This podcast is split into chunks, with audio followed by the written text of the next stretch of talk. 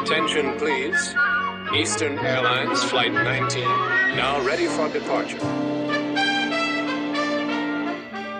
Welcome aboard the Walt Disney World Express Monorail. Now, ladies and gentlemen, we're entering the vacation kingdom of the world. There's enough land here to hold all the ideas and plans we could possibly imagine.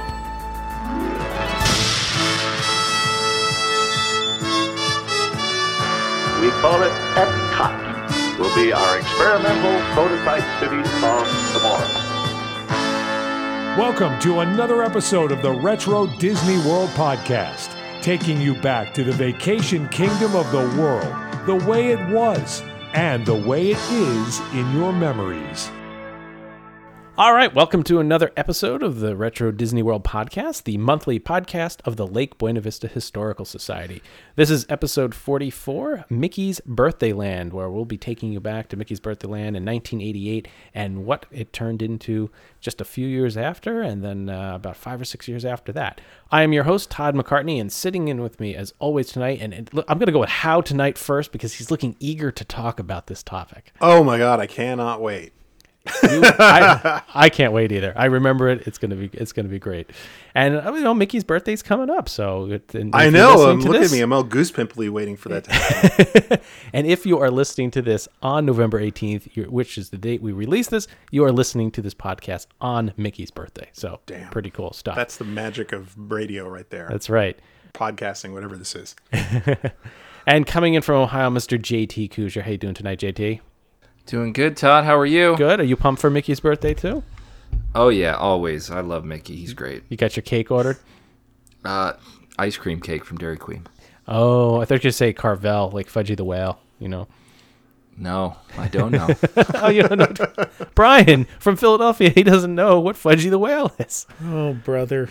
Greetings and salutations from the city of brotherly love, where we love Fudgy the Whale and Cookie Puss and all of the Carvel cake characters. Exactly. And don't forget, Cookie Puss and Fudgy the Whale can also be turned 90 degrees to become Santa Claus. So Santa Claus is what's the Irish one? Cookie Opus. Cookie Opus. That's right. Oh, we've gone into another East Coast food item here. Look up Carvel, folks. We're not going to go down that. Amazing. It just doesn't cross a line. Coming. No. I mean, Brian's a short 4 hours away. That's all right. JT, today we found out you didn't have VCRs until like the 90s out there. So yeah. That is not true. That is not true. I was stating the fact that VHS tapes and like you went to those houses where the people had like the rows of bought movies. It was very rare. Everybody had the dubs from the cable, you know. Yeah. That's what seemed to happen. Yeah. There you go. Well, before we go down another hole, why don't we just get right into our corrections and comments?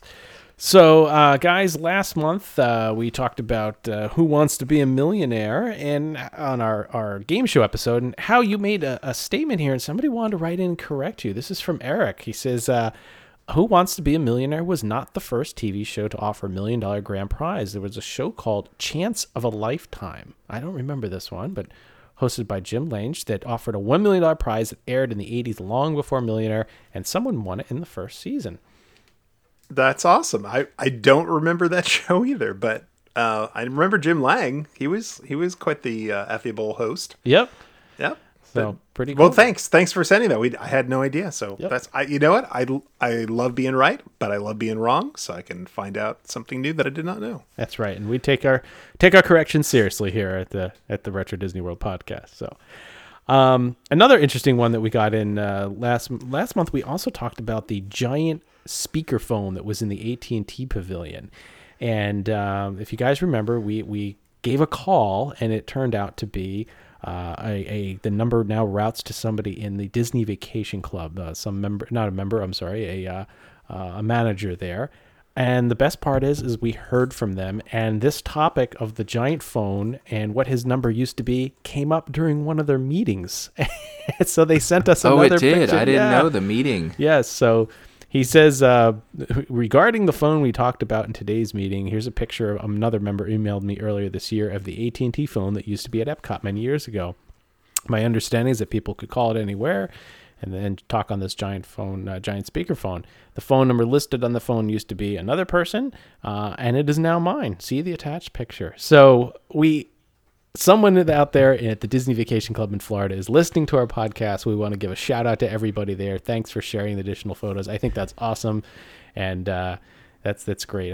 And if you ever do find the big phone, sadly we report it is not in his office. Did you see that? Did he send a picture of his current phone? Was it normal? Oh, I don't know. That would be pretty funny. So, all right. And I think the last item of the month, we've got how you've got a sub story about the 20K. You met up with a former attraction vehicle. When we did our 20K episode, I had an inkling that there were some of the subs still around. I had heard rumors that there were some at Castaway Cay. So I actually went on a Disney cruise, my very first one, and went to Castaway Cay, and our whole family went snorkeling. And sure enough, there is one of the 20K subs still there in about like 10, 15 feet of water. It does not have the pronounced bridge with the spiky part on it and the big ball windows. That was for ramming ships, right? For ripping exactly. them apart, yeah. Right. So those parts were removed. So when you see photos online, it's a little confusing because that was one of the most visually distinct parts of the ship, and that's gone. The little ramming ship thing is actually in about 10 or 15 feet away from the rest of the sub. So they saved that part and put it down as just kind of like debris. But the large section is gone. But you can swim right up to it. You can swim up to the holes where the pilot sat and see his little seat. You can see the holes where you got in the front and into the back. And the tail is still there. Wow. And then a couple of in the back, the place where they would tie on the ropes in order to hold it in place. And the portholes on one side. Now some of the portholes are covered, and then all the rest of these openings have like wire mesh across them. So you can't get in it. Mm-hmm. But it was really cool to go down there and actually see one of them. So Howard, 10 to 15 feet of water. How many leagues under the sea is that? Well, there's one of the great things. Leagues isn't a unit of depth. It is a unit of distance. Right. So I just did the conversion if you're interested, though, for distance, though. Here we go. All right. Here we go. All right. 15 feet is equal to 0.000822 nautical leagues. So how I want you to write a memoir called 0.000820 leagues under the sea. How long could you stay under there? Did you have do you have a good swimmer? How long can you hold your breath? Yeah, is that I probably stayed under for like a minute to a minute and a half. I'm not bad. Dang. Now, when you get deep, it's a little tougher. So I managed to swim like the length. I started about maybe a quarter of the way down to the one side and swam the length of the portals. And then I think I came up for breath and then went down and managed to swim up into the large hole. And I had my GoPro with me, so I was able to get a lot of nice video of it. Oh, cool. If you're a Jedi, you can apparently hide under there for a while and hold your breath until the droid army passes. So that's right. Just put one of those funky things in your mouth. You'll be fine. Yeah, that little tube. Yeah, if I could get one of those James Bond. Yeah. Now, little breathing things. Were there any diesel fumes emanating from No. There were a lot of fish around it, though. Oh, so the fish seemed to enjoy it very much. Well, no mermaids either, right? No mermaids. No. Giant squid. No. But how could hear slight calls to Mr. Baxter on the echoing through time and space. Exactly. On the what was it? The sea phone, ocean phone? What was it called? Oh, the hydrophone. Hydrophone, yes. Wonder who's got that number now. We'll give it a ring next month. Oh, all right. Somebody at Parks and Resorts. That's right. All right. Well, thank you for everybody for those corrections and additional add-ins. But it's time to get over to JT, run out to the listener mailbag on these cool fall crisp evenings. What do you got coming to us this month on the listener mailbag? All right. Well, good selection of mail this month for sure. We have, first off, from Joe Barlow. Joe said, "Good afternoon, guys. I have a bunch of coffee cups my mom appropriated from Walt Disney World restaurants back in the 70s and 80s. Yeah, it's a relocation program, really what it is. You know, I was thinking stole, but it's archive for archival purposes. Joe's mom is the reason it costs $25 to park now down there. Yeah, thanks, Joe's mom. That's why they went to generic coffee cups. Yeah. So the cups are all made by the same company, and they have different numbers on the bottom. Do you know if Disney has them numbered to keep track of them? Thank you, Joe." Yes, and Dick Nunes is on his way to your house now to pick them up. Come here, punk. So I did a little research into this because I have one of those coffee cups myself, and I was curious, like, what were the numbers? Are they, like, ordering numbers, so that way if, you know, if the Contemporary waitress drops a tray of them and breaks them, do they pick it up and go like, we need another batch of 475s. These were made by the Mare China Company, and they actually made restaurant ware for a ton of different restaurants and hotels. So I started looking at the bottom of them, and I noticed that all of the things that they made, starting about in the 1970s, were all numbered. And what it finally occurred to me is that if you pick up your coffee cup or your 12-inch plate or your serving bowl or whatever you have from them and look on the bottom, there's going to be a 3-digit number that's, and possibly 4 digits, but I haven't seen it yet. That is the date of manufacture. So if you have number 378 on the bottom, it was made in March of 1978. And it's kind of interesting because now you can actually look online on eBay, or if you run across these at flea market, and you can actually tell what year these are from precisely. And I think they used them from the early 70s all the way up into like 81, 82, because I saw some 82s on some things that I looked at online. So so that's cool. The answer. And these are for those of you that may stumble across these, since we're on audio, I will describe them for you. Yeah.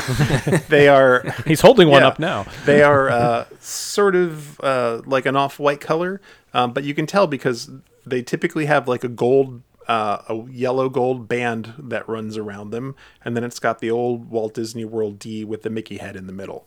So they're very distinctive.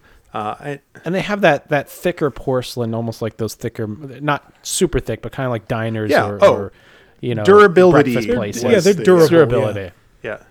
I feel like if there was a coffee shop run by Disney in the 70s, that's the China that would be in there. And it's, from what we know, they were used at many restaurants in the resort hotels. It was, and possibly within Disney World itself too. So before they went to custom plates and cups for all the different locations, they basically had one that they used everywhere.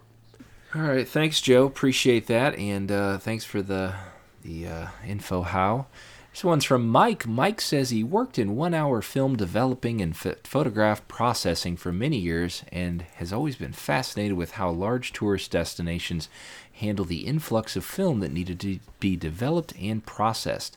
Did the Camera Center at Epcot offer 1-hour film developing and photo processing? Any information you can provide on film development at Walt Disney World would be great. Thanks so much for the podcast. And I answered Mike, and I'll tell everybody what the answer was. Yes, they offered processing, but not 1-hour processing. They offered throughout the resorts and parks next day processing. So you could drop it off, and then the next day you could either pick it up or they would deliver it to your resort hotel room, and that service survived all the way until the end of 2010. At that point, it was only in the park at the Camera Center, but prior to that, they actually used to offer that service at the resorts too. And then as people moved to digital cameras, it moved on, and it kind of. Right when Kodak ended its sponsorship of Imagination, and because they were going bankrupt, and because people weren't taking pictures with film anymore, it was kind of a natural marriage. But yeah, it ended at the last day of December 2010, and there were various reports online at the beginning of 2011 that the parks are no longer offering film development. So, but for the longest time, they had these cool custom envelopes. I think Todd has one of them in his ephemera. I do. We've got a few of them up on our website to look at. But they had these Mickey sitting in a photo window to take your order. Next up, we had a caller to our retro line. This is a voicemail from Jared, so let's take a listen to see what Jared had to say. Hi, guys. This is Jared from Clearwater, Florida. Big fan of the show since your first episode, and I have a story that may interest your listeners after your last show on game shows at the MGM Studios. Most of you may remember a few years back, the studios would host what they called Star Wars Weekends, which essentially was a series of Star Wars conventions held at the park with various actors from the Star Wars films, events, character meetups, and during this time, Who Wants to Be a Millionaire? Play It was switched over to a Star Wars edition, where only Star Wars questions would be asked. Both in-universe questions like what species is Chewbacca, to like real-world production questions like who directed The Empire Strikes Back. When I would visit Star Wars Weekends, I would always make it a point to attend the millionaire shows. And in 2005, I was actually selected to participate. I made it down to the hot seat, which is what they call the place where the contestant sets and plays the game. And I actually made it up to the 500,000 point question, but I missed the question and was knocked out. The question being, who was the clue horn player in the Modal Nodes?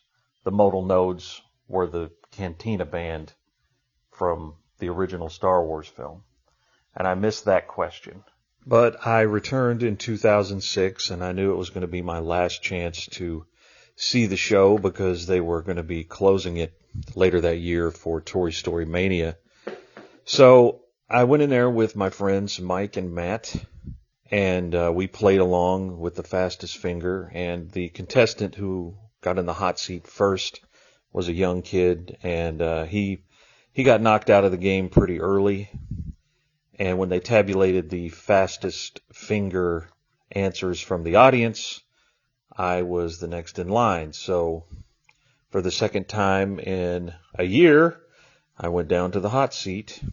This time was really cool, though, because Warwick Davis, from the Star Wars films, amongst many other things, was sitting down next to the hot seat with the show host, and so it was cool to meet him and have him there while I was playing the game. And I shot through the questions pretty quickly. I used one 50-50 lifeline. But that was the only one I used, and I came up to the million-point question, and as soon as he asked the question, I knew what the answer was. The question being, what species of alien was initially designed for Episode 1 but not used until Episode 2? And Warwick Davis actually mentioned one of the wrong answers, trying to be helpful, and I remember saying, well, Warwick, unfortunately that's not the answer. The answer is Geonosians. And boom, the confetti flies, the balloons fall from the ceiling, and the million-point question was answered, and I won the cruise. It really was an amazing cruise. We had such a good time. Whenever I would have interactions with any cast members, it must have been in my file that I won the cruise on the Millionaire Show, and they would always take a moment to congratulate me on my win, which made me feel pretty special. My wife and I also met a couple on this cruise, which we're still friends with 12 years later, so it's the gift that keeps giving. But when I heard your show on all the old game shows at the studios, it all came flooding back, and I felt compelled to share my story. So I appreciate your time. You guys have my favorite podcast, and please keep doing what you're doing, and thank you so much. So yeah, we did that episode about the game shows, and how gave us a lot of insight in that. So Jared, thanks for that. We appreciate the extra info, and that was our last full episode. Yeah, quite a few in between. So, but yeah, roll back to that if you want to. Haven't caught that. Yeah, and Jared has given us a bunch of prizes from Who Wants a Millionaire that. Once we know that, we'll put in the prize pot next month for our big giveaway. Oh, a sneak peek right there. Look at that. So, all right. So last one here. We did have a kind of major announcement last episode, and we sort of got some real nice letters and notes about it. So this one says, "Hi, Retro WDW crew, and now LBVHS crew." He said, "Just wanted to send my congrats to you all. Lots of hard work is paying off, and I believe you are on the best path to historically preserving as much of Disney World's history as possible, even the stuff Disney wants us all to forget. I've been listening to the podcast since the first episode was he was presented at the Epcot 35 event. He has many of our t-shirts, and he continues to plan to support in any way that he can. Please keep doing what you're doing. It is great." And he offers up some support, knowing about nonprofits and that sort of thing, which is, kind of what we got into with this, and it's new to us, and it's cool to get the insight from people. So, says thanks for all your effort. This is amazing. He's very happy for all of us. That is from Gary Sullivan. So thanks, Gary, for the kind words, and also to everybody else that dropped us a note about the society. Appreciate that. We got so many wonderful emails in, and tweets, and congratulatory remarks, and we just want to say thank you to everybody who sent us in those, and also to all the people who have also requested ways that they can donate their time to help us out. We already had some people send us information on transcribing, and a lot of different things. So terrific to see everybody's enthusiasm out there, and we're really looking forward to where we're going in the future with this. The excitement was contagious. I mean, I did not expect that reaction. We knew what we were doing was kind of exciting from our standpoint, but there were a lot of listeners that wrote us. I mean, we got dozens of emails and tweets and stuff of just people like, "Oh my God, this is great! What you're doing." So, I echo that. It was, they were more excited than JT. I was excited, and I know people had VCRs around here in the 80s. And speaking of VCRs, we should remind people that VHS is not the Lake Buena video home system, right? It is the Lake Buena Vista Historical Society. But how? That's a T-shirt idea. I'm seeing something about LBVHS as a, a T160 tape, maybe a T120. All right, we'll get on that. All right, JT, I think it's time to close up the mailbag. Why don't you tell them where they can find us, and also where they can leave us a message. If you would like to drop us a line, send us an email, podcast@retrowdw.com. You can tweet at us, like us on Facebook, Twitter, Instagram, anywhere like that, and we get your messages all over the place. So get in touch with us if you have something to say, for sure. Yep, and you can also leave us a message at 978-71-RETRO, and maybe you'll hear yourself on the podcast. All right, so as we mentioned earlier, we're releasing this podcast on Mickey's birthday, November 18th. And yesterday, we were over at the Contemporary Resort doing our Lake and Lagoon Tour Discovery Edition. Now, we'll have a follow-on episode and some more information on how that went in the future. But the best part is you, as a listener, can obtain a copy of the special gift that we gave out at the event, and we have two different kinds. So, Brian, why don't you tell the listeners a little bit about what this is and how it came about?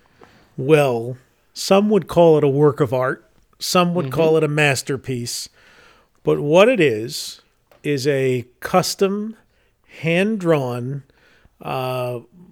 map, full-color illustrated map, poster-sized, of the vacation kingdom of the world, the way it was and the way it is in your memory. And so if I've captured this correctly, Todd, what it is it is a recreation hand-drawn by our artist, Jason, that is based on a map that existed in the 1970s, right? Yeah, there were actually two versions of it. One was in the back of a complete edition of Walt Disney World, and then one also appeared. It was also given out almost like a pamphlet with a key down the right-hand side of what was on it. So there are two different versions, slightly different, but 75, 76.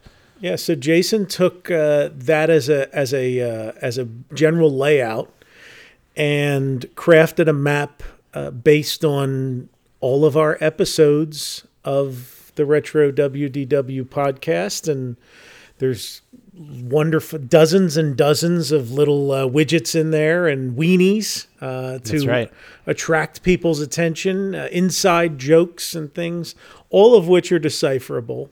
In addition to capturing what the park and the general layout of the place was back then. Yep. As well as some things that never came to be. We decided to add on some of the hotels that were never built. You'll notice Thunder Mesa on the map as well. And a couple of things that had very, very short lives, such as the original tram or some other attractions that are no longer there. So here's the really cool thing about it. As Brian pointed out in this poster, and it's 24 by 36 inches, so it's pretty sizable. It's kind of like Where's Waldo in a way. There's 71 hidden items, things that we've talked about, things that aren't there anymore or specific that you can go and find. And we're going to talk a little bit in a second how you can get a copy of the poster to hang in your own home. But the neat thing is what we're going to do from now to January 15th, 2019, everybody who has a copy or orders a copy will have a chance to look at their map and try to find all 71 hidden items. And what we're going to do is those that send in their list, contest at retrowdw.com. We're going to take all those entries that we get, see who has the most correct entries, and we're going to give them a special limited edition version of the map with a silver seal and numbered and signed by all of us here at the Retro WDW podcast, including Jason. So you get numbered, a low number, you get the seal, you get the poster, you get all of our signatures, and so you'll get an additional copy. So how can you get a copy of this? Well, as you may have heard in our previous episode, we're now working under the Lake Buena Vista Historical Society, which is a nonprofit that we formed to bring this podcast to you. And right on the Retro WDW page, there is a donate. And you can click a donation there, and for $25 donation, you will receive a copy of this poster as a gift sent to you. And there's also some other levels in there that have a different version of the poster that has some of the seals and signatures as well on it. But those are the ones that were given out on the tour. So it's a very limited piece. We only made a certain amount of them, and we're hoping that a lot of you out there will find it intriguing and will love to sit down and kind of play Where's Waldo with it. And I mean, how JT, Brian, there are so many cool things hidden in this. Every time I go by, I've got... We just got them in today, actually, and I got one hanging on my wall, and I started looking at it, and it's just fantastic, the detail that Jason put in on it and all the little tiny things that you're going to be searching for hours. Yeah, there's a couple things, because we lived through this from its first conception to his first couple sketches, and we didn't even know we were going to do this. And yeah. Todd kind of said, look, can you start and see what you can do? And he did one small section, and all four of us were like, oh, my God, this is amazing. And then we lived through each area being, you know, pencil drawn first in sketch form and then colored in and then adding stuff to it. And it was a joint effort because we would all sit there and say, oh, you know what we should put there? We should put this or we should add that.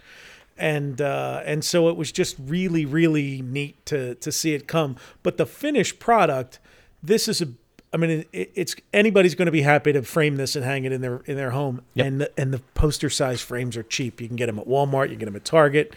Yep. It's a standard poster size. But like a couple of the other Disney type things I have that like David Coolidge's artwork that hangs in my living room, it doesn't scream Disney World unless you go up and inspect it. It looks appropriate to be hanging on the wall, but gorgeous colors.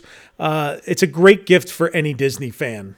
I just from the very beginning, like Brian said, it's like I was blown away as we progressed through this, and I talked about this in other podcasts.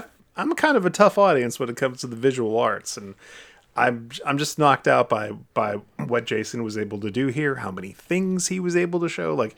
It is, like I said, it's just filled with like little nooks and crannies and details, and we're all on there in different places. And lots of the celebrities that we talked about are just weird little instances that we've discussed on the show. It's all there. If you've listened to our shows religiously, and who hasn't, because you should, Like you'll absolutely recognize all the stuff that's on there. And there's a lot in there that you may not even pick up on. There are so many small, little, tiny details that, you know, I'm going to send you in here. I have a screen capture. I'm going to send it to you guys here so you know what I'm talking about here.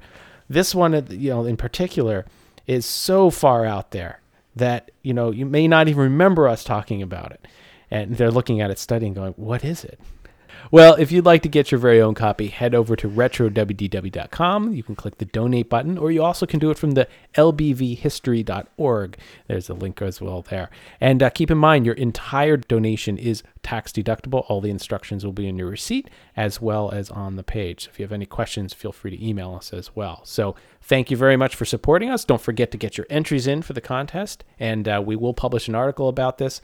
And then at the very end, when we've announced a winner, we will release a companion guide that will reveal all secrets in the map. All right, guys, I think it's time for this month's Audio Rewind. And let me read you a couple of the responses before we reveal. So this month's Rewind is something that is burned into my subconscious nightmares.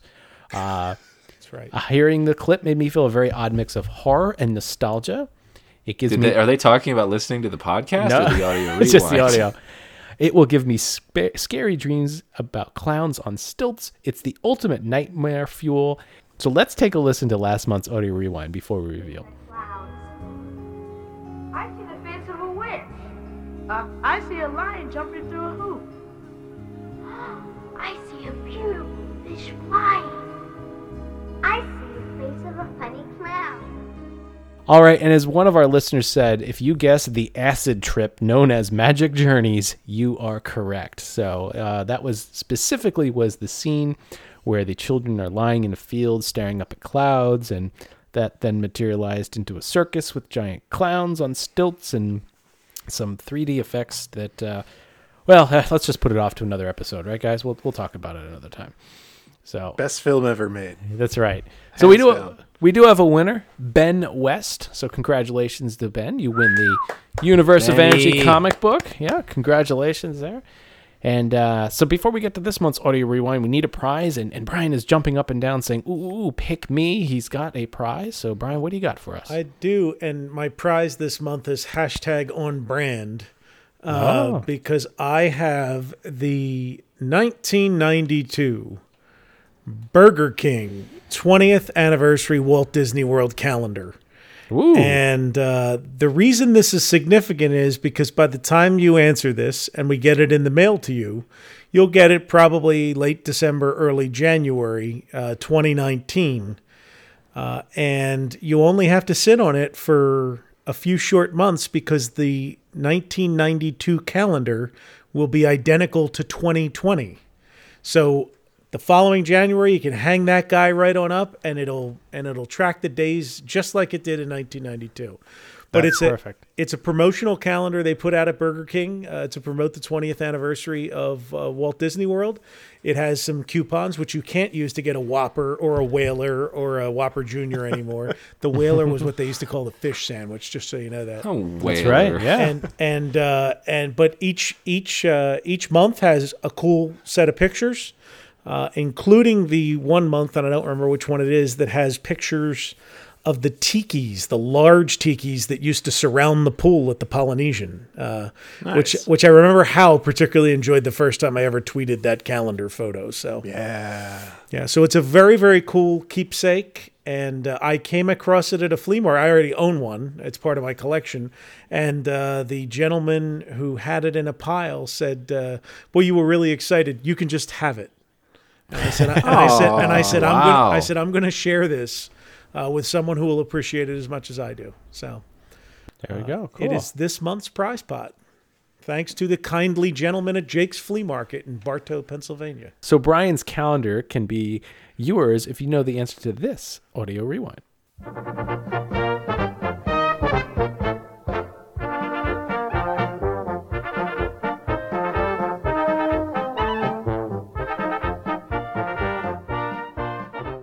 All right, if you think you know the answers to this month's audio rerun, send your guesses to contest@retrowww.com.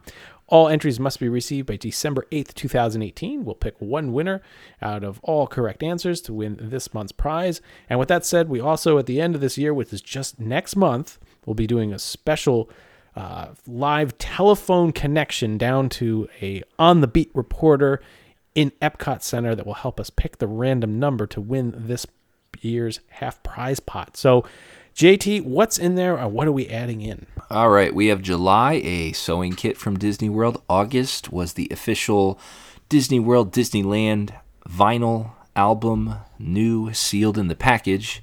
September is the D23 Gold member kit. That does feature huge. the Mickey's Birthday stuff that everybody's seen. Yep. I am adding in a selection of Disney news from the early 90s, which will be really cool. It has I think everything is done in some sort of purple, pink, or teal. So it goes right along with the Wonders of Life motif. But so, yeah, if you get your answers in, all entries in the podcast from this half year, whether they're correct or not, will be entered in a drawing in our December podcast, which is just next month, to win everything in the prize pot. All right, guys, well, it's time for this month's main topic, and as we said, it's wishing Mickey a very happy birthday today. On November 18th, he has turned 90 years old, and hard to believe that 30 years ago, we were celebrating his 60th birthday, and there were a lot of special things going on at that time. How's doing? I'm trying to do the math, but you're right, it is 30 minus 60. Isn't that, it's making you feel old, isn't it? He looks better than I do, and he's like way older than me. Yeah, it's quite interesting how he's gotten better with age. He looked a lot freakier in the early days. Well, in the 90s too, he had a lot of baggy pants and a lot of pink and teal too. That didn't help. Joe Cool version. That's right, of Mickey. Exactly. So back in 1988, there was a lot about Mickey's 60th. There were some special events around the world. There was a television special. And do you guys remember this? This was sold. I got this when I went to Mickey's Birthday Land. Do you guys remember this magazine called Mickey is 60? I had one of those, yeah. You had one. Now, check this out, guys. In the middle of it is a, I guess you could call it a faux cell. You know, it's like a lithograph. Sorcerer Mickey, yeah. Exactly. So you would cut out the background. And, you know, you had the cell in there. So it was printed, you know, but still pretty cool. And there are a lot of other things. Brian, there was the Party Mickey hot air balloon. We've talked about some of the hot air balloons that they've done, but there was a Party Mickey one. He was on, you know, Time Magazine and Life Magazine and all those other things. But, you know, they decided to do something different because in 1984, there was a Donald party in the Magic Kingdom. And, he pretty much got a parade, and that was the end of it. And that was it. But, you know, nobody was ever guaranteed a time or a place to see Mickey. And with his birthday coming up, there was kind of an idea and how you're going to take us through the background of Mickey's Birthday Land and how that one little spark there, so to speak, turned into some of the things that we saw. And then I'll take you through everything that land was and what it became over the years. I will. And Todd, since you have that magazine, I asked you this earlier when you pulled it out.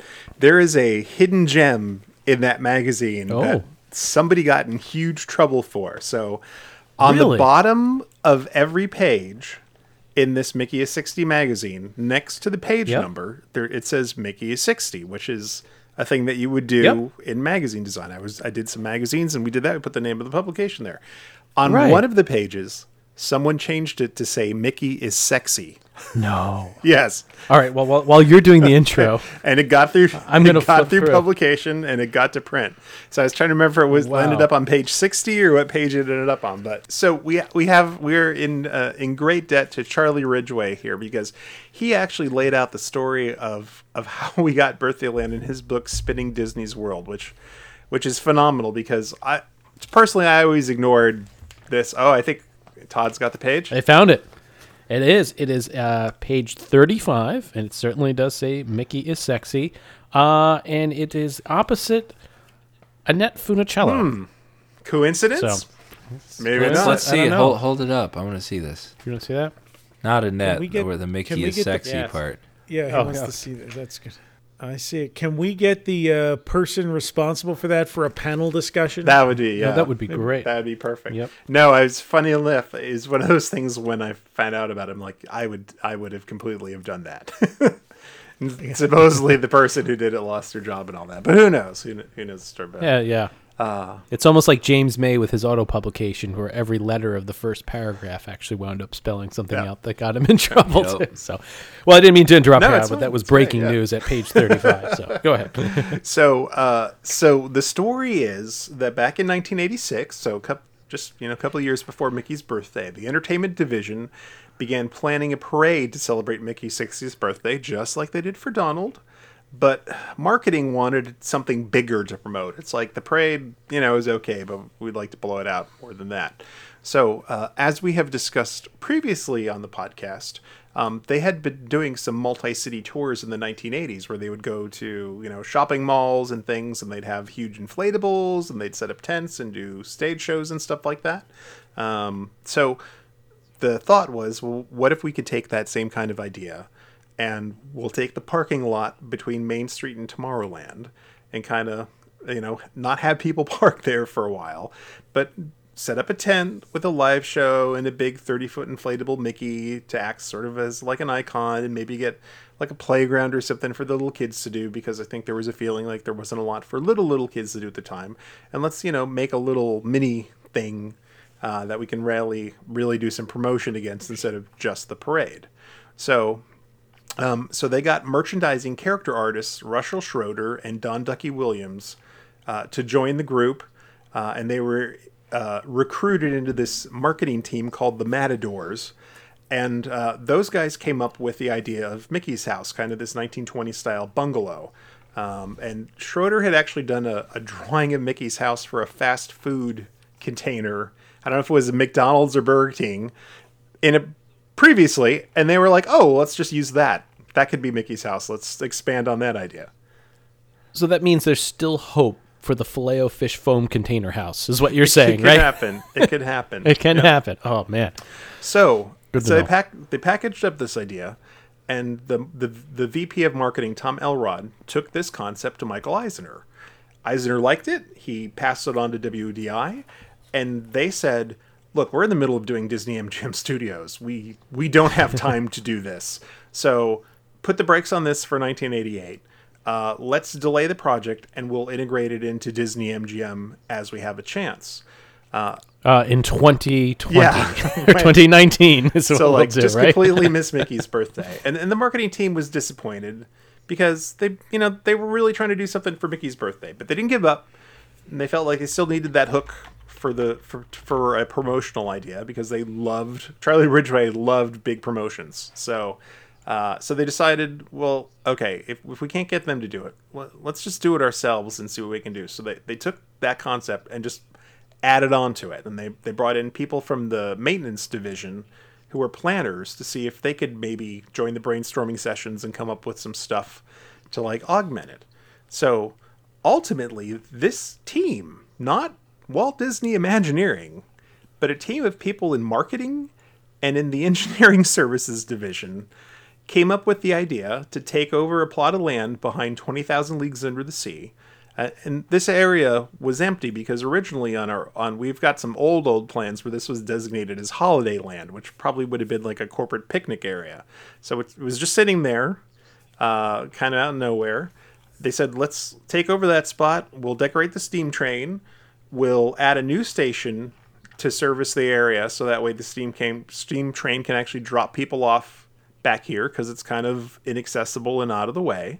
And incidentally, that was the exact location that was for a proposed train station, like way back in like 68 or 69. So it's like it finally came true. And they decided we can save money. Instead of actually building permanent buildings, we'll just go get some of these plastic roof tent buildings that they had found. And they could save a lot of money by putting those up instead of actually doing real construction. It could go up fast. They're probably partially prefabricated, and they could get it going really quick.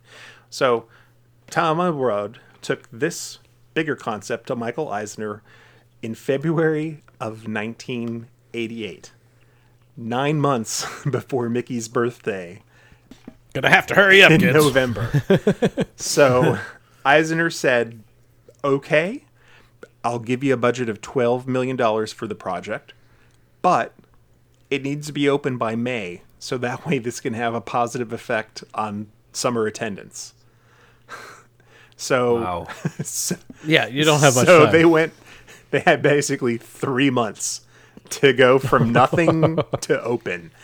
And they called up the people in the maintenance division and they said, it'll be close, but yeah, well, we can do it. So the very next day, they started clearing land behind 20,000 Leagues Under the Sea. Wow. So done. So Schroeder and Williams went to work designing all of the elements necessary for the land. The interior and exterior of Mickey's house, the neighborhood, the decorations that were seen from the train, the little building facades that covered up the cement walls of the tent buildings, and even these little photo opportunities. If you remember, like in some of the waiting areas, like they had these fake covers of comic books, and you could step into them and have your picture taken, kind of like the old roadside attraction type thing.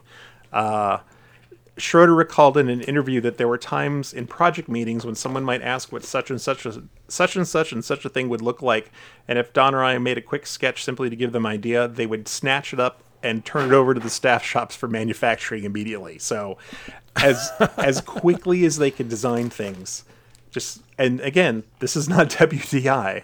This is merchandising design artists and people that did stuff for t-shirts and brochures and things. And they handed it off to people in the staff shops at central shops, and they built all of this.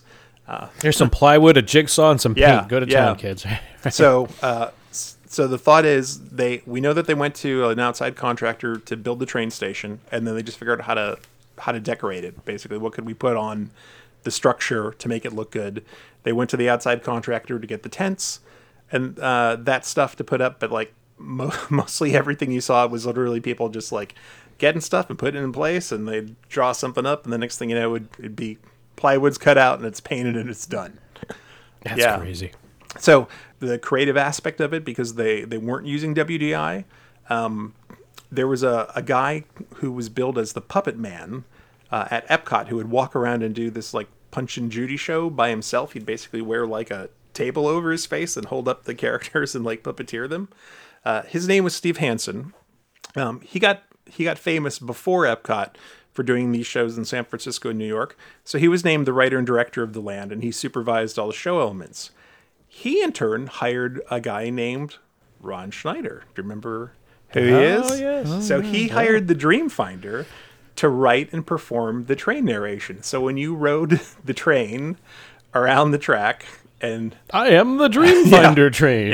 It was Ron who wrote that and performed that that train station narration.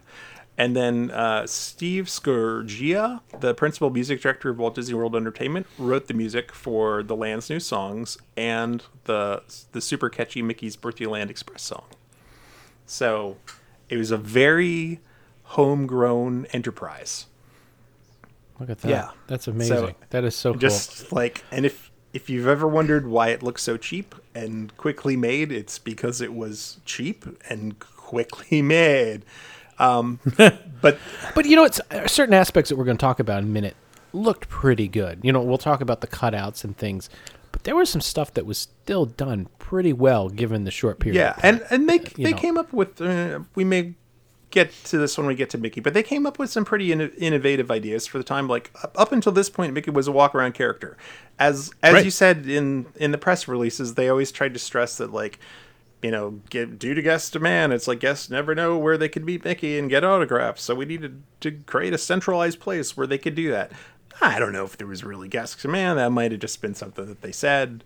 But I mean, this was the first time that you basically parked a character in one location and had people come to the character rather than have them just walk around, naturally organically out in the park.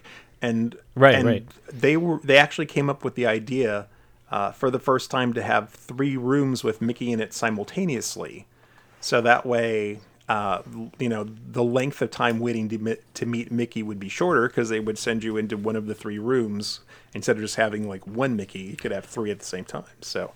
Amazing what they do today with Belle, same thing, and meeting Mickey, same thing. So what are ideas never die? So they just come around again. Some real breakthroughs there. There were a couple of special guests that came. On June 8th, Nancy Reagan visited Mickey's Birthday Land while it was still under construction. She did a photo op and she taped a segment for the 4th of July TV special. For you kids out there, she was the first lady of the United States at the time. That's true. She was married to Ronald Reagan. Ronald Reagan, the actor? Then who's vice president? Jerry Lewis. So she cut Mickey's birthday cake, and also she laid her handprints in the cement for use at Disney MGM Studios while she was there. Ah, look at that. While you're there, might as well get it done. Yeah, right? It's funny. They actually did that with almost every celebrity that came the year before, which very, very wisely. We need some handprints. Yeah, exactly.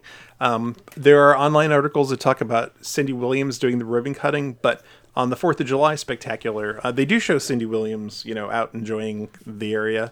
And I've seen, saw some stuff online and people mentioned meeting her at the opening.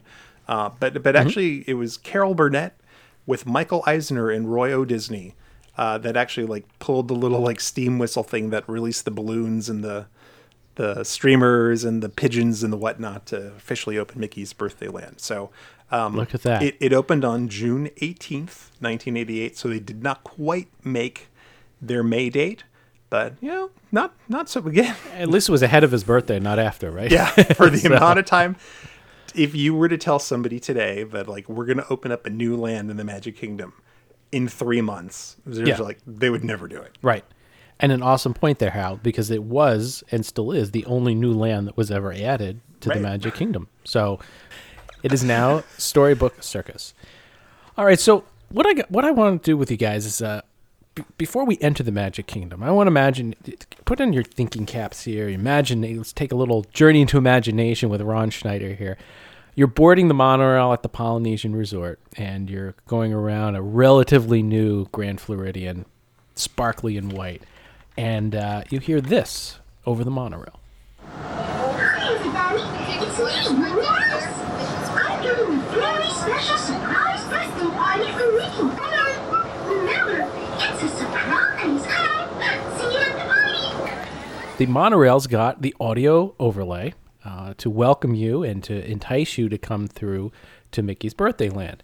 And it didn't end there. This was a new land. It is how you pointed out. If you didn't have the train, you probably wouldn't have seen it, or you probably wouldn't have known how to get there.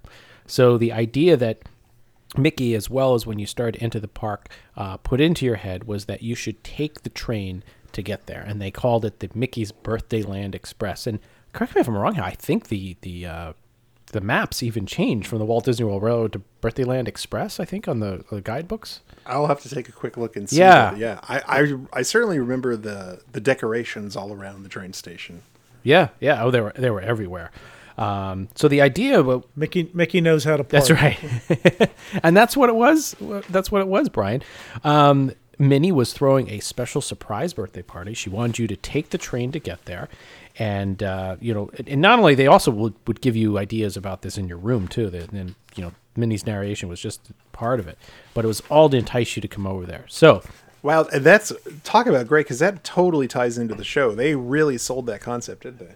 Well, and that's where they wanted you to go to. Well, as we'll talk about, there wasn't much in the land. They wanted you to go to the show. So let's imagine ourselves, we're seeing the Birthday Land Express train. There's festive decorations and banners and all sorts of stuff. Even on the train, it's the front end of the train said Mickey's Birthday Land Express. And there were all new narrations and banners and all sorts of stuff. And, along the way, how you pointed out how some things were very cardboard cutout-like, so to speak, you would see different characters in two-dimensional artwork, such as Goofy by a broken-down car, or the Mad Hatter's Tea Party was abandoned in the woods with a sign that said, gone to Mickey's party. And these were in some of the clearings. How they didn't put them over any of the other audio animatronics. A lot of that stuff was still there, right? They just kind of took some other clearings and kind of cut the brush down and set these things up. And in fact, it's like the Goofy one that you mentioned, occasionally they would have a live Goofy out there. Oh, next to the car. But when he wasn't on, when he was off stage, and they had the cardboard cut out in his place. I remember riding the train in the evening too, and it was like somebody went to Lowe's, you know, and picked up like a lawn light with the stake on it and just like plopped it in front and ran an extension cord to keep it lit. It was really, really basic. No, I have a Magic Kingdom guidebook here, and it's still listed as Walt Disney World Railroad. It is okay. I have, yeah. Okay, but featuring the Mickey's Birthday Land Express. Oh, actually, so mine is from the Starland era, so I guess we'll have to. Oh, okay. We'll do a little more digging. Go back and find out, yeah. So why don't we listen to an earworm here? Do you guys remember this song from the Mickey's Birthday Land Express? Because if you didn't, here it comes.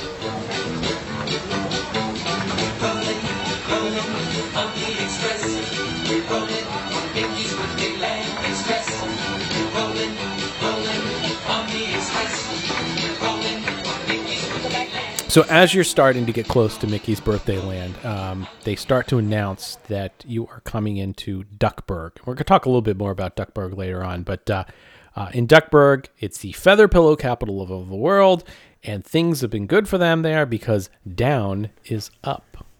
Wah, wah, wah. Oh, man. So next up, Mickey's Birthday Land. That's where Mickey Mouse lives.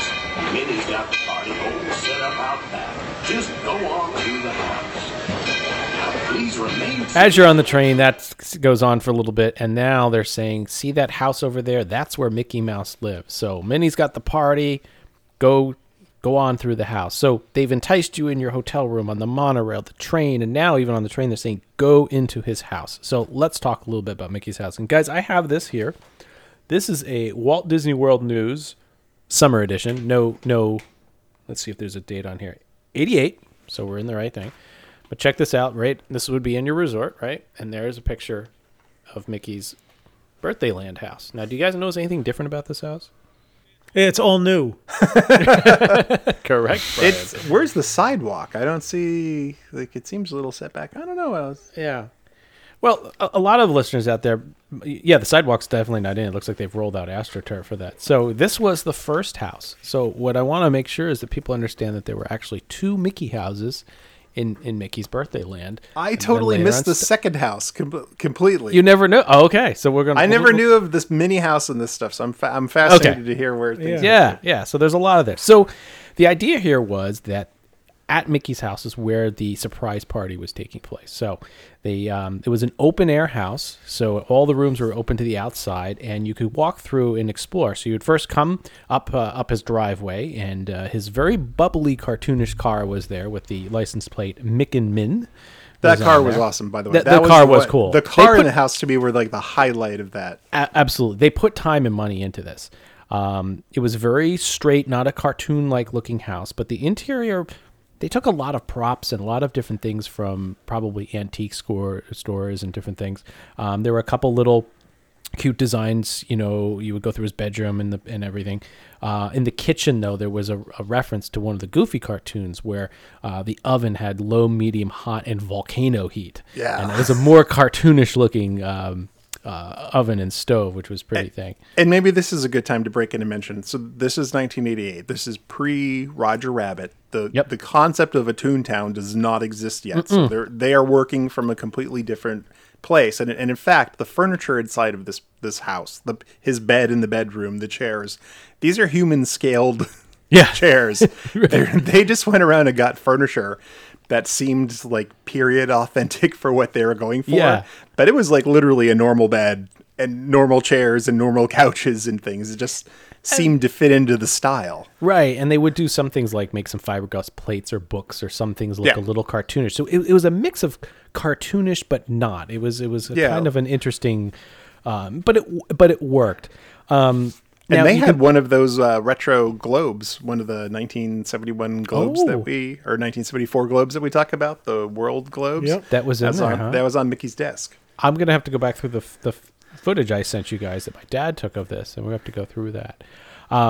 So your walk through the house was one way, living room, kitchen, bedroom, and it took you out into the backyard. And when you went into the backyard, there was, Pluto's doghouse. And, nothing interactive in this. It was literally just, you'd walk up to there was, a rope draped across the room so you couldn't walk in. It was there like was going... It's like going to a castle, you know, like you don't sit on the furniture. You know, we have many tapestries. It was very old school. It's like I remember there was one like fake TV with a round screen where it's literally just like a TV shoved into it. But like this was not like what you saw in Toontown with interactive stuff. It was like it was literally you just were walking through this pristine display of Mickey's house. Now we talked about the house and the car, and this is where the budget ended.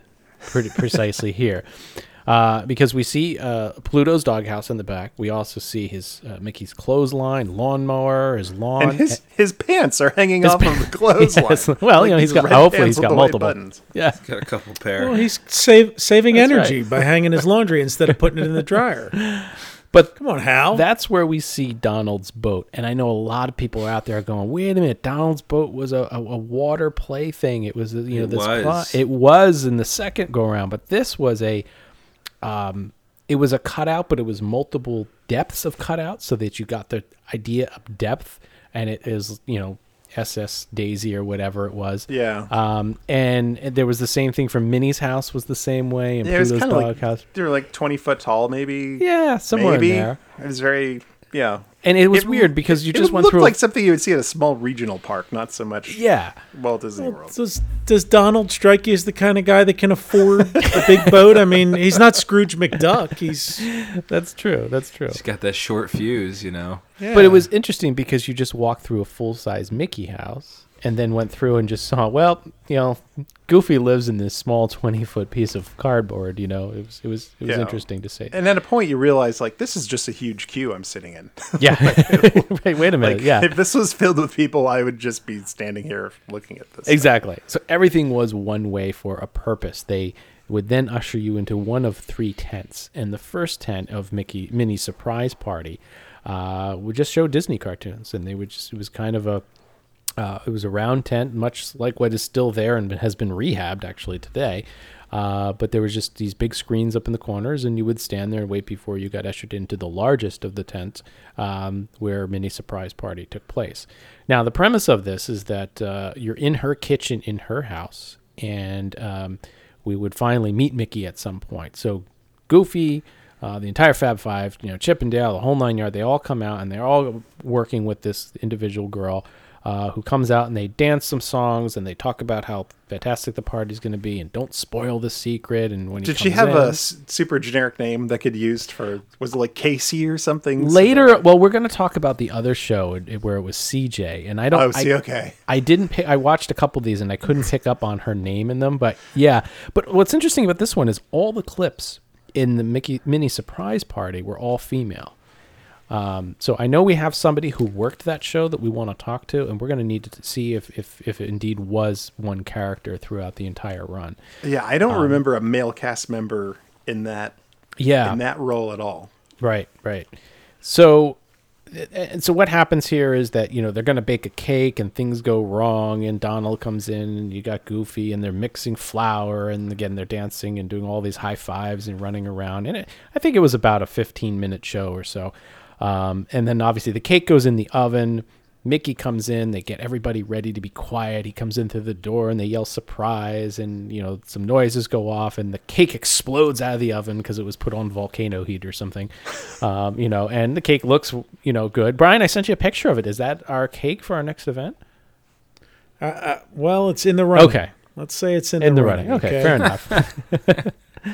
Because we do have that Disneyland Paris 5th anniversary that's true. Court jester cake, that Mardi Gras style cake that they did. They turned their castle into that. That's right. So. That's right. So after this, you think the show's over. You were ushered out into another tent, and if you're looking up in the tent, they have these long banner streamers, kind of like what are in the land now, that kind of come down the ceiling from the top. And they've got disco balls and lights and different things. And then all of a sudden... Very festive. Very, very festive. Streamers, disco balls. Well, everything. Anything. We got everything. Disco pants and haircuts. Get it. Everything's a dollar store. That's right. And then there's another stage where all the characters and the girl reappear and do an additional dance number about Happy Birthday for another 5 minutes, dancing on top of this massive cake stage, if you will. And then you proceed to usher out, and you can... visit Mickey in his dressing room and visit the birthday boy to get your autographs and such like that. The birthday boy. That's right. Now, what's amazing is in the beginning, this show ran 44 times a day. I believe it. I mean, that is a lot. I mean, just think about that and the amount of, costuming. And I mean, there's no way one person could do a show and turn around and do another. They've got to be exhausted and extremely tired after. Well, and to your point, Todd, I think the way it worked is they would do the show in the one, and then they would move over to the secondary, and then you'd have a different person come in. Exactly. And start, while that show is going on, there's someone starting the show over again. Yep. And so they're constantly swapping out. Those positions in order to keep that going. Exactly. And that's kind of why they did this 3-room thing. So they could give you a longer presentation and get the capacity, per hour up. So, but that was not all that was in Mickey's Birthday Land. We talked about the train station, Mickey's house, and these 3 tents. And the idea of what this area was is they came up with the idea that it should be Duckburg, as we mentioned. Now, back in 1987, do you guys know what premiered in 1987? DuckTales? That's right. And Steve Hansen, we talked about, he was really not sure what to call this land, and he was a fan of Carl Barks' work on the Disney Ducks, so that's where they came up with the idea for Duckburg. Now, I didn't know this. I did some research on this, and that.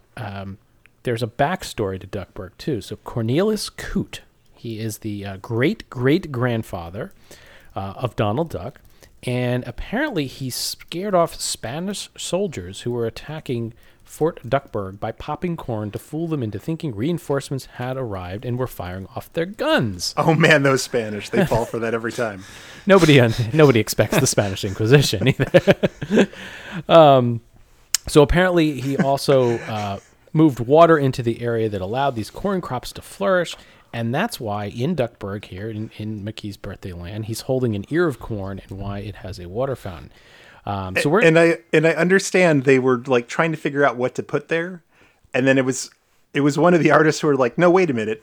Like they were trying to come up with a founder for Duckburg, and one of the artists who is familiar with the series are like, no, wait a minute. There actually is a guy. We don't have to invent someone. This exists. So again, like no research from WDI already of like, here's this rich thing. It was like literally, I was like, hey, I think I remember this thing from this comic book. Yeah, right. Exactly. Someone's flipping through a comic and said, oh, we should put that.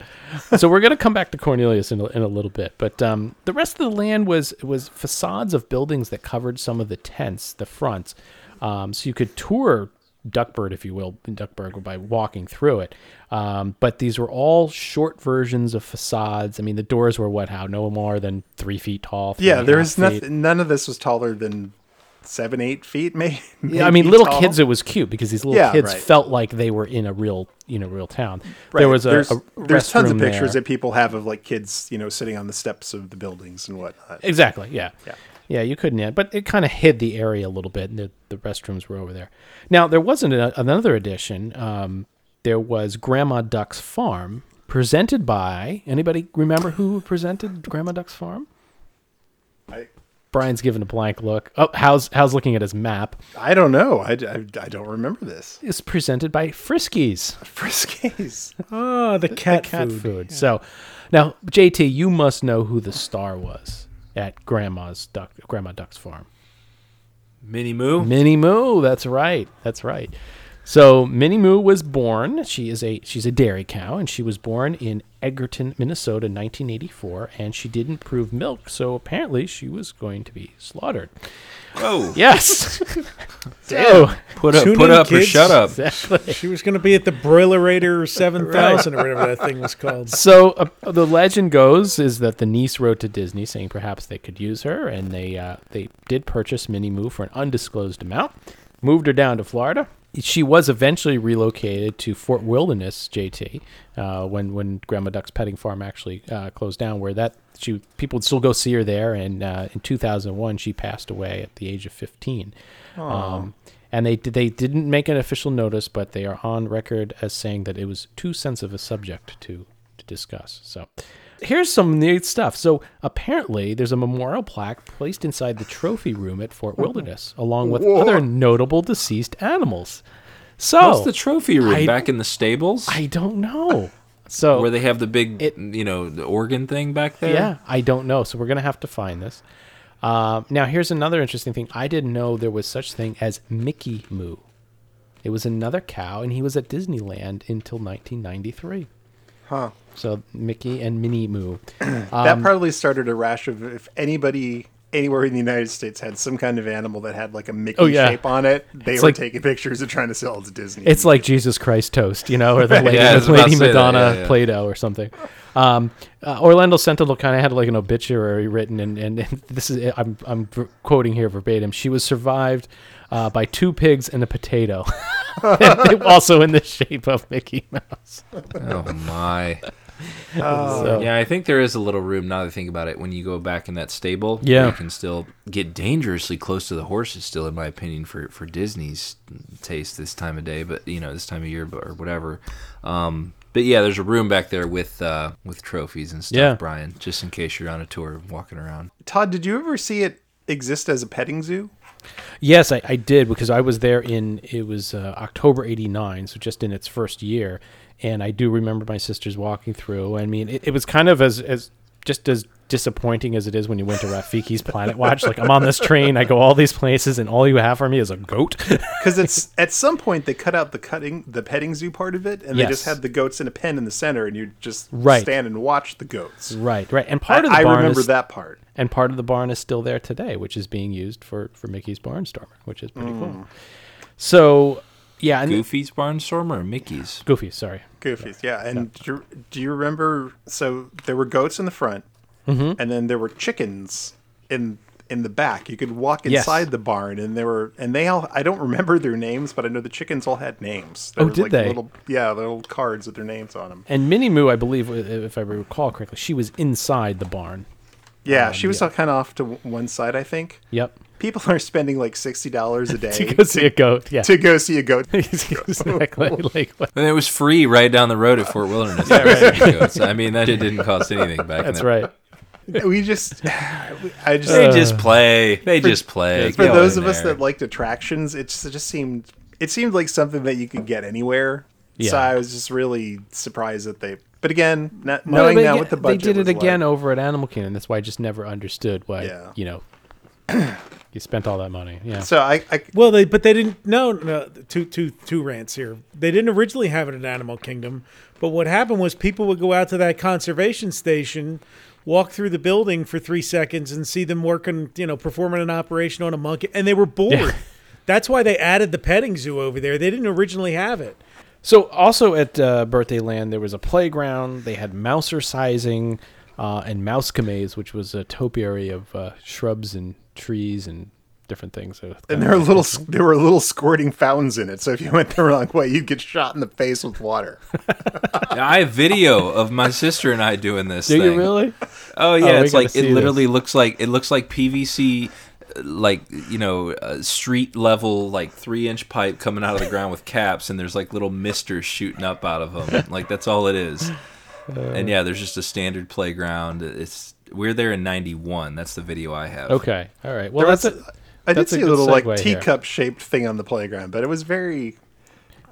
They got their $12 million worth. Yeah, that's hedge maze. It's about up to my third grade shoulder level. That's about as tall as it is. You're right. It was very tiny. Let's talk about how well their $12 million were spent, because as we talked about, it was supposed to be temporary. But at that point, it was so popular that they decided to retheme the area and lose that whole birthday getup. So the birthday's over. They're like, now what? Yeah. Now what do we do? And just this is amazing too. So in April 22, 1990, the birthday officially ended, and a few weeks later, May 26, 4 weeks, Mickey's Starland was born. Did you run across the picture where there's like a Launchpad McQuack holding up the sign that says Star to cover up the sign that says Birthday in front of the land Mickey's Starland. But I think if you put the star over birthday, it doesn't fit. It would be like Starday Land. It was. But it's really... that same. now I understand it's like that same Charlie Ridgway setup where we saw the photo of like the golf resort when it got turned into the Snow White resort, and there was like the dwarves with the sign, like they're covering up the sign with the new one. Same shtick. Same exact shtick. Exactly. So some of the temporary buildings were changed, and the attractions and shows were changed as well. And Minnie's surprise party became Mickey's Magical TV World. So this was interesting. So Disney Afternoon was big. We'd also already talked about DuckTales, but then we had the Adventures of the Gummy Bears, right? We had Tailspin. Gummy bears bouncing here and there and everywhere. Rescue Rangers, right? That's right. And Bonkers. Bonkers was horrible. Yeah, most people don't know that. So wasn't that a candy? It was a candy. Like Razzle and Dorks. And so he looked like a marsupial or something, wasn't he? Like no, that was another character, Marsupa. Well, now we have to have a Bonkers meet and greet. Yeah, Bonkers was a cat, like a police cat. Police don't have cats; they have dogs. But he was their attempt, kind of, to get a Roger Rabbit goofy character that they didn't own. That they did own because they didn't have the IP officially of Roger Rabbit. Right. I think that was the whole thing. They wanted a Roger Rabbit show, but they couldn't get Roger Rabbit. So then they're like, "Well, let's do that kind of character, but we'll just make him something different." Exactly. He's so crazy, he's bonkers. As all of these different shows came, the show that we're talking about, changed because it was Mickey's Magical TV World. So when Chip and Dale was the thing, that's what you'd go and see. But the theme was always the same: a live host with the unisex name of CJ. There it is, how, and also a rapping computer named Dude. Okay. Yes. Come on. Now, Dude. What does Dude stand for, guys? Oh no! Yeah.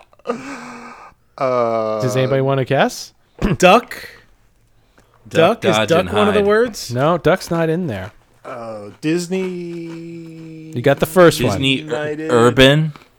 Disney Urban, yeah. No. Computer's in there, even though it's Dude. Oh, that's right, Dude. Yeah. So it was officially Disney's unilateral digital electromagnetic computer. It's Dudek, but they would call him Dude. Now, guys, we have Dude with us tonight. Now, just as in the original show, on the count of three, all four of us have to yell, "Hey, Dude, what's happening?" And that will bring Dude to life. Are you guys ready? All right. Okay, I'm ready. 1, 2, 3. Hey, dude what's happening? My name is Dude. I'm number one. We're going to have all kinds of fun. I'm the one who runs the show. I'm a master rapper, computer control. I brought you friends from near and far. You'll meet them now. Each one's a star. Everybody clap, clap, clap. Everybody clap, clap, clap. So, yeah. So here you have Dude who would rap to you. There would be different songs and all sorts of dance parties. And that would go on for 15, 20 minutes. But another interesting thing about Starland here is that what episode or what television show do you guys think actually had some portions of it filmed in Mickey's Starland? Thunder in Paradise? Not quite. There wasn't a Duckburg scene. Ironside? No. Mickey Mouse Club? It's one of those shows where they always take an episode. Oh, it's on ABC and go Full to House. Full House, that's correct. Everywhere you look, everywhere there's a heart. A hand to hold on to. If you want to look it up, it was season 6, episode 23, towards the end.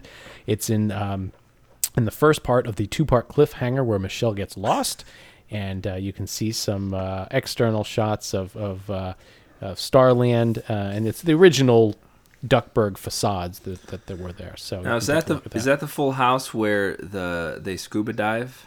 Yes, it is, and it's also where the father tries to propose throughout all 1 hour of this, can never propose, and then Michelle's lost. I zipped through it quickly trying to find this, and Uncle Jesse plays the piano at the Grand Floridian. Yeah. That's right. He's got a whole entourage with him. They play in front of the castle at the end. So here's one that most people don't realize. In Christmas 1995. Mickey's Starland was renamed Mickey's Toyland with some light theming just for that Christmas season. Just for Christmas. Exactly.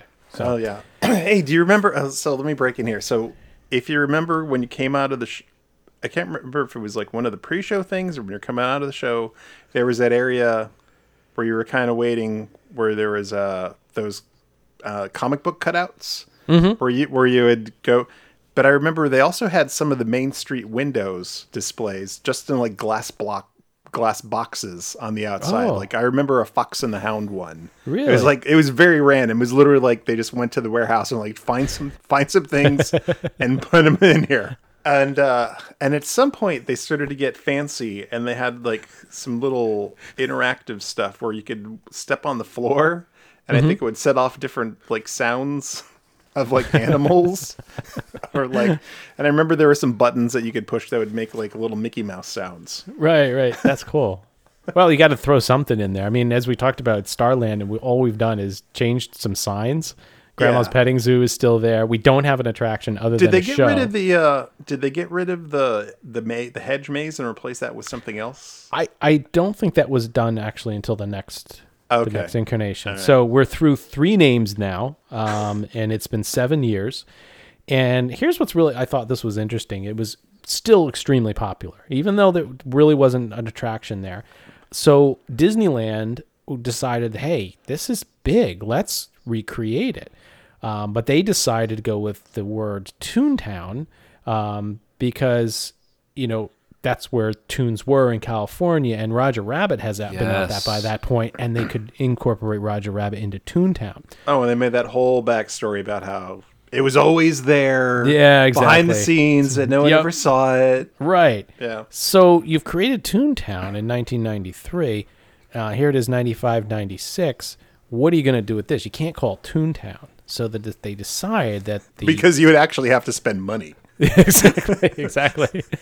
But they decided that it would be where the characters vacation, and they would put a fair theme on it. See, I never understood the fair thing, and now actually, when you do research all these years later, you're like, it was kind of barely obvious. Yeah. So they decided to coincide it with Walt Disney World's 25th anniversary, and it was officially rededicated on June 29th, 1996.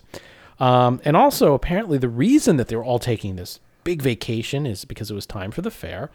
Mickey was one of the judges, so he had to travel out here. So Cornelius Coote, we talked about him earlier, and the reason that he was kept in there, he was apparently the founder of the Toontown Fair because his corn crop story of all that stuff fit in with the fair and making prize produce.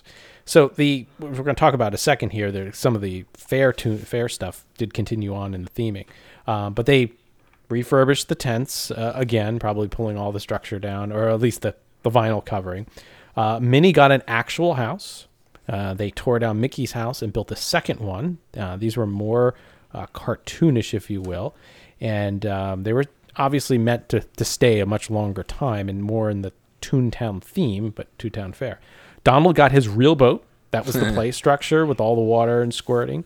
And Pete set up a shop of a gas station, which is where the restrooms were. And on there, this is pretty cool. This is a neat little thing. The oil that he sold was Mojave oil. And where have we seen Mojave oil before? Catastrophe Canyon. That's it. And Mojave oil was on there. So one of my favorite things when they finalized the land for permanent is the gas pumps that have the fish the goldfish inside of it. And they still have them in Disneyland at the Toontown out there. So I always make a point of visiting and getting my picture with it until they might possibly now take that away to add the Mickey and Minnie's Runaway Railway ride to Toontown and Disneyland. But for now, they're still there and I still get to visit them.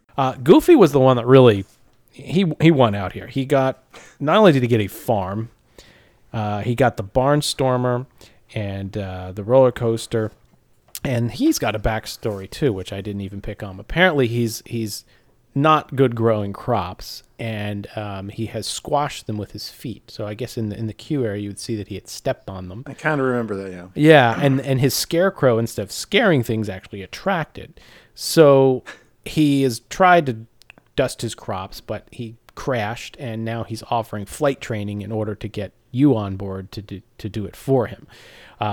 So that was there, and that was the first real attraction, which is still there today. As it has the world's longest name. It's like Goofy Sky School, starting the Great Goofini or something. Yeah, that's like the that. Great. Yeah, yes, so the Great Goofini. So long, complicated. Exactly. I have actually a story about the origin of Goofy's Barnstormer. Oh, okay. So one day, I don't know, it's probably, I don't know if this is right when Toad was going to close or when 20,000 Leagues Under the Sea was closing, but I was walking through the Magic Kingdom, as I was apt to do because I was going every other weekend.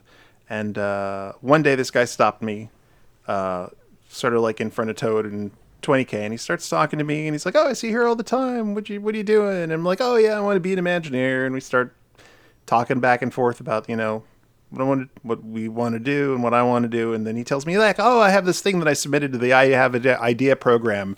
I've taken the farm from Grandma Duck's farm and then taken a roller coaster and putting through it. And it would be Goofy's Barnstormer. And I'm listening to him go off on this thing. And I thought to myself, that is the dumbest thing I've ever heard of. And here we are years later, and he's probably still an Imagineer. They built his Barnstormer, and I'm just a guy on a podcast. So who is the dumb one? That's funny. That's funny.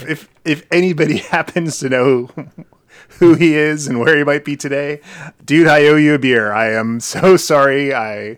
I looked down on you that day because you were right. That's right. There you go. Oh man. Well, here's an interesting tidbit about the petting zoo when it closed. The barn was repurposed, and also too there were still some chickens in there. But do you know where the chickens? How's nodding his head? He must know where these chickens. Oh, you're talking about the electric chickens. The electric chicken. I did read that they were removed from World of Motion. Is that? That is correct. That's where they were. So then they later became the opening act for Dr. Teeth and the Electric Mayhem. The electric. Did you chickens. Say later? Oh God, that one goes out to Marty. And Brian, you'll like this. Around the holidays, Donald's boat would become a Christmas tree lot. Which was kind of neat. Absolutely. I've got pictures of Donald's Christmas tree lot, which they also used to have in Center Street. Oh, was it? I want to say there was a period of time where they set it up in Center Street. I'll have to look at my pictures. For some reason, that is sticking out to me, but I could be wrong, but I feel like I'm not. So as we know, we talked about the... petting zoo closed, and obviously with Storybook Circus, which has now been almost 8 years since they began that. Isn't that amazing? It still looks wonderful to this day. The train station there is obviously completely demolished. They built a new one. That I always thought the interesting thing about Storybook Circus was I was watching some of the construction, and I always thought that those tents would be torn down. And when I saw them just back to skeleton and putting new tarps on it, I really wondered the longevity of Storybook Circus. Are they really still using the same? They seem to be, yeah. I mean, maybe we can have somebody confirm, but there were still those metal. So they've served their purpose, obviously. Jeez, I mean, well, the Millennium Village is still there. That's 20 years now, practically, That was a temporary building, too, yeah. Exactly, and it's still up. So these temporaries certainly have outlasted their intended use, albeit refurbished a number of times. But I think the theming there now obviously fits in a lot better. It's known as a real land. It's certainly expanded out. It's Dumbo, I think, was a smart move. And we should mention, too, moving Dumbo over there, as we all know, shortened the Tomorrowland Speedway. But the creation of Mickey's Birthday Land also shortened the Speedway before that, back in 1988, which, as we've talked about many times, I think we're now going on the 5th or 6th change, right? When Tron goes in, it's just, you're basically going to get a car and go in a circle and come back. So hopefully something will be done to and make it a little more enticing in the future. But I remember going to Birthday Land. I remember riding the train. My sister's watching the show over and over again, as I probably went to some other attraction. But it was a fun place, temporary, but still, obviously, as you can see, it had a direct influence on what happened at Disneyland and also what happened later on here with the whole backstory and bringing in Storybook Circus. Man, longest 16-month celebration land ever. That's right. We're still celebrating. He's now almost 62, but we'll continue to go on. So, all right, guys. Well, I think it's about time we wrap it up for this evening. I know how we laughed about. When the birthday's done, don't you unwrap things? Oh. Well, we got two of them tonight. Nah, two doozies. I think there's more than two in here. Yeah, that might be quite a few. Well, we've got how we talked about a couple of the different T-shirt ideas. So I think I'm sure you got something in store for us coming up soon. Well, so after we rolled out the Lake Buena Vista Historical Society, immediately we got a couple of tweets of like, where are the T-shirts with the logo on it? So as soon as we wrap up here, I'm going to put that artwork together and get it for Todd so that we can get that uploaded. And let's start there and work our way out. But yeah, it's getting to be November. There are going to be a lot of sales coming up. Well, yes. You're listening to this on November 18th. So we're in the middle right now of a TeePublic sale with things being up to 30% off. So get your shopping done now for December. It's a great time to do it, and get in there. We'll have some surprises for sure by the time this comes out. Excellent. You know, it would be cool without Donald to have the Donald's Christmas Tree Lot banner and a bunch of Christmas trees underneath of it for Christmas. And that we can sell because we could mean any Donald. Yeah, right? Yeah. And then how you can make another one too, celebrating my birthday for 18 months. I think I would impart upon all the listeners, if you're going to have a birthday, don't celebrate your birthday for one day. No. Celebrate it for at least 18 months. Invite all your friends, explode a cake, have a train. It's what Mickey would want. That's right. And with that, well, we wish Mickey a very happy birthday today, November 18th, 2018. He is indeed 90. I know many of you are enjoying the celebration of Mickey Mouse at the Contemporary Resort at D23. So I hope you had a great time there. We thank everybody for listening. Again, if you can, give us a review or shout out on iTunes. You can donate to the Lake Buena Vista Historical Society, right from the Retro WW page, or right from lbvhs.org.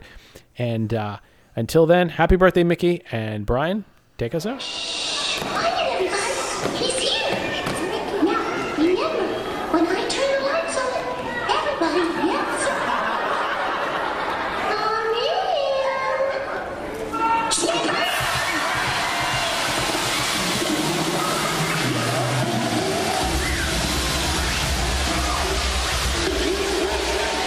Follow the Lake Buena Vista Historical Society on Twitter and Instagram @LBVHistory and on the web at lbvhistory.org.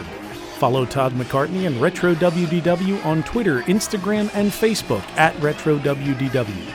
For all things Retro Disney World, including exclusive merchandise, visit us on the web at retrowdw.com. On Twitter, follow our web designer, Jason Bartel of Deepwater Studios @JasonDWS. Our announcer, Andre Gardner, @AndreGardner. And follow our hosts, Hal Bowers, on Twitter and Instagram @GoAwayGreen. And on the web at kingdomofmemories.com. For JT Couser on Twitter @LS1JT. On YouTube at Rubber City Motoring. And on the web at rubbercitymotoring.com. And you can find me on Twitter, Facebook, and Instagram @BrianPMiles. Retro Disney World is the monthly podcast of the Lake Buena Vista Historical Society, a nonprofit, nonpartisan, tax-exempt 501c3 organization, and is not affiliated in any way with the Walt Disney Corporation or any of its subsidiary or affiliated entities.